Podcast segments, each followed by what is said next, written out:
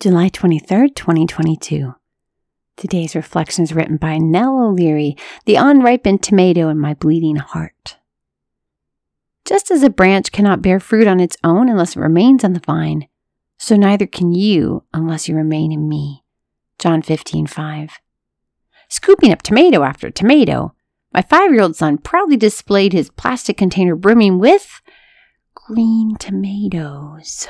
He tossed in a few green strawberries for good measure and hollered out the back screen door at his older sister, I picked everything a day before you did.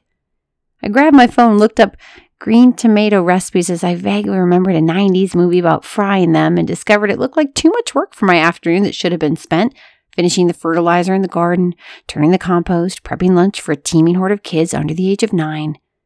Set them on the counter, I said more gruffly than I needed to. Next time you have to wait. Wait until they're red, okay? He shuffled outside, a bit crestfallen and bellicose. I should have been gentler.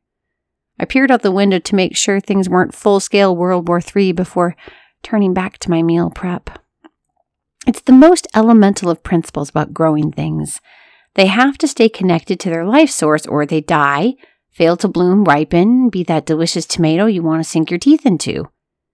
It should be the most elemental principle of the spiritual life stay connected to God or die. And yet I'm so busy. And you are too. Staying connected to God feels as improbable as my kids not skirmishing while I'm mid honey and butter sandwich crafting.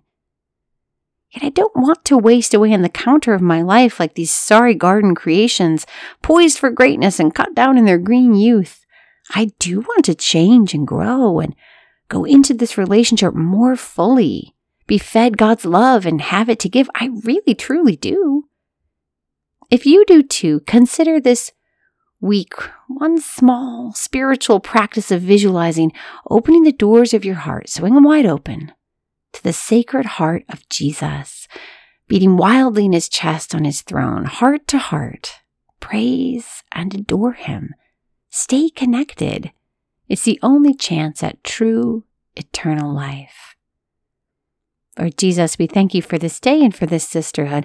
Help us to stay connected to you. We ask this in your holy and precious name. Amen.